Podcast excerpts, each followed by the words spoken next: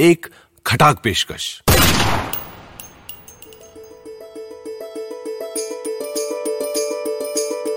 यशवंत व्यास के लिखी कवि की मनोहर कहानियां, को पावर्ड बाय बीमा गैराज। सुना रहे हैं विजय कृष्ण आचार्य।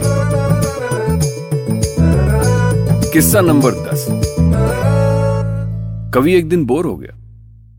इतना बोर हुआ कि और भी बोर हो गया। बोर होते होते शाम हो गई। उसने बोरियत को बोरे में भरा और आलोचक के घर के बाहर रखाया। आलोचक से बड़ा कौन, उसके घर तो बोरियत के बोरे ही बोरे। आलोचक ने इसे मिलाकर सारा कबाड़ी को बेच दिया। कवि ने 50% के रेट में उसी कबाड़ी से एक बोरा खरीदा है। अब कवि बाकी को 100% गारंटी से बोर करता है। बोरियत पर आलोचक का ISI मार्क।